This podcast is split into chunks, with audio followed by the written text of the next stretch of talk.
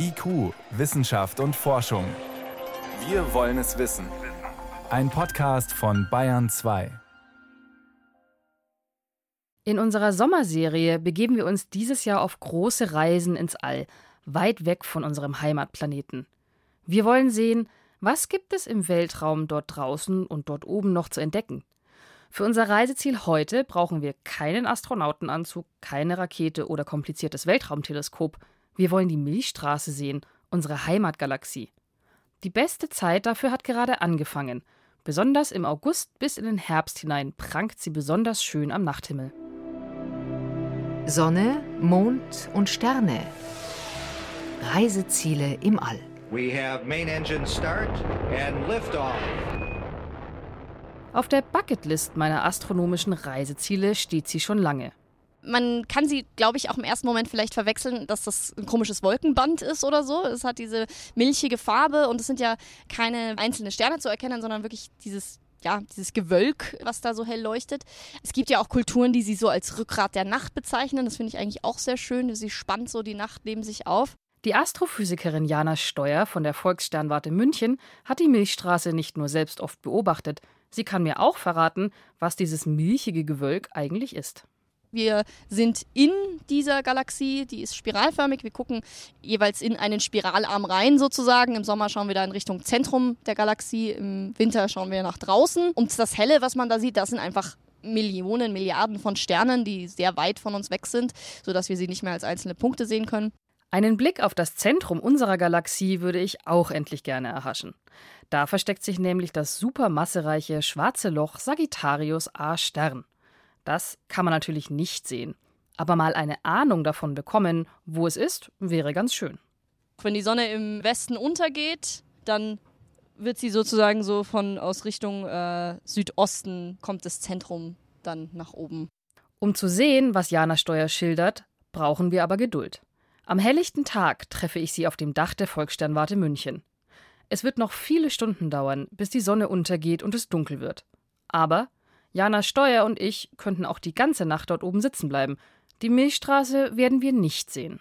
Wenn eine Region stark lichtverschmutzt ist, dann wird ja das Licht in der Atmosphäre wird es gestreut und legt sich dann wie so ein Schleier über die Sterne. Erzählt Andreas Hähnel von der Vereinigung der Sternenfreunde. Deshalb sind in stark besiedelten Gebieten wie München und anderen Städten nur noch leuchtstarke Sterne zu sehen, aber nicht leuchtschwache Objekte wie die Milchstraße. Auch vom Dach der Münchner Volkssternwarte, wie Jana Steuer erzählt. Man sieht es ja jetzt hier auch um uns rum, überall Bürogebäude. Das Schlimmste sind diese Kräne da vorne, die sind halt nachts beleuchtet. Richtige Partybeleuchtung hat man da das Gefühl. Ja, wir sitzen in einem Lichtermeer. Unsere Erde wird pro Jahr rund 2% heller. Das zeigen Satellitenmessungen. Andreas Hähnel kennt einen Grund dafür. Da scheint sich also vor allem auch der Effekt bemerkbar zu machen, dass eben die Lichtquellen mit der Einführung von der LED immer effizienter geworden sind. Das heißt, mit gleichem Strom oder weniger Strom einfach heller strahlen. Der hellere Nachthimmel mag uns nicht unbedingt mehr Strom kosten, aber er kostet uns unseren sternenübersäten Nachthimmel. In der Europäischen Union ist es inzwischen nachts so hell, dass 60 Prozent ihrer Bewohnerinnen und Bewohner die Milchstraße nicht mehr sehen können. In Deutschland sind es 42 Prozent. Zu diesen 42 Prozent gehöre ich auch.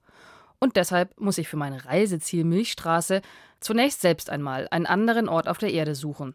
Zum Beispiel die Winkelmoosalm in den Chiemgauer Alpen. Es gibt auch neben der großen Kirche dort oben so Sternenliegen, wo man sich bis zu viert nebeneinander liegen kann. Die sind sogar drehbar um 360 Grad. Da muss man sich halt nur, wenn man zu viert drauf liegt, einigen, wo man gerade hinschauen will. Erzählt Manuel Philipp. Er bietet auf der Winkelmoosalm Sternführungen an. Zum Vergleich mal in München sehen Sie vielleicht noch 200 Sterne und dort oben über 5000. Seit 2018 ist das Almgebiet um die Winkelmoosalm ein sogenannter Sternenpark. Das sind international anerkannte, zertifizierte Gebiete, in denen es nachts noch besonders dunkel ist. In Deutschland gibt es insgesamt vier solcher Sternenparks. Glücklicherweise bleibt mir dieses Jahr auch noch ein wenig Zeit, um einen Blick auf unsere Heimatgalaxie zu erhaschen, sagt Manuel Philipp. Also die beste Jahreszeit, die Milchstraße zu sehen, ist grob gesagt von August bis Oktober. Deshalb treffe ich schon einmal Reisevorbereitungen. Vielleicht wird es einer der vier Sternenparks in Deutschland, Vielleicht einfach auch eine ländliche Gegend fernab einer Stadt, in der es noch einen richtig dunklen Nachthimmel zu sehen gibt. Mit etwas Glück erwische ich ein paar Tage rund um Neumond mit klarem Himmel, ohne Wolken, und dann sollte der Bewunderung unserer Heimatgalaxie nichts mehr im Wege stehen.